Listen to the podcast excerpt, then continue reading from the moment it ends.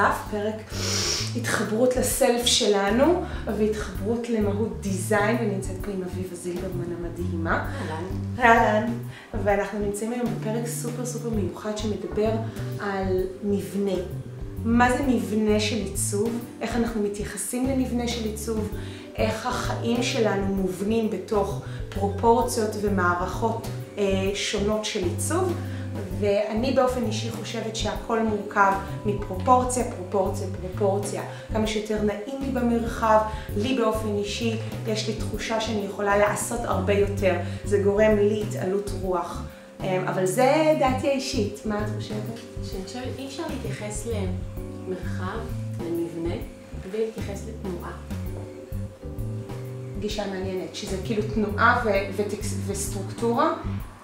כי בעצם אם יש מבנה, ויש לו את, ה- את הקווים שלו, את קווי המתאר שלו, את הגודל שלו, את הצורה שלו, את האורך שלו, הוא יכול לאפשר לנו לעשות תנועות מסוימות. אבל אם יש מבנה, שבתוכו אנחנו יכולים ליצור תת מבנה, זה כמו להסתכל על בגד, זה מבנה. לובשת חולצה מסוימת, את יכולה לעשות איתה תנועות כאלה. לובשת ג'קט, את פתאום מחזיקה את עצמך אחרת. נכון. וזה נכון גם לגבי מרחבים, זה נכון לגבי כל דבר. זה משהו שהוא מאוד מאוד מאפיין את העבודה שלי, שאני כל הזמן מנסה להרחיב את היחסים האלה בין שלושה אובייקטים שחיים יחד, שזה החומר שממנו הבגד עשוי, מהמם.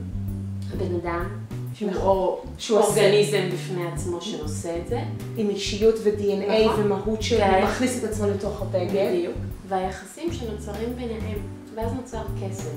אז דיברנו על מהות מרחב, ומה טקסטורה ומרחב, והמרחב בינינו לבין ה space שעוטף אותנו מדבר, ואיך אנחנו יכולים להתחבר למרחב שהוא בין לבין, והמוזיקה, או איך שאביב אמרה, התנועה שמצטרפת בין אה, אובייקט לאובייקט ובין מרחב למרחב. הצטרפו לפרקים הבאים, ועד אז שתפו, זה סופר טוב לאור הפנים. אנחנו נתראה בפרק הבא. ביי יוש!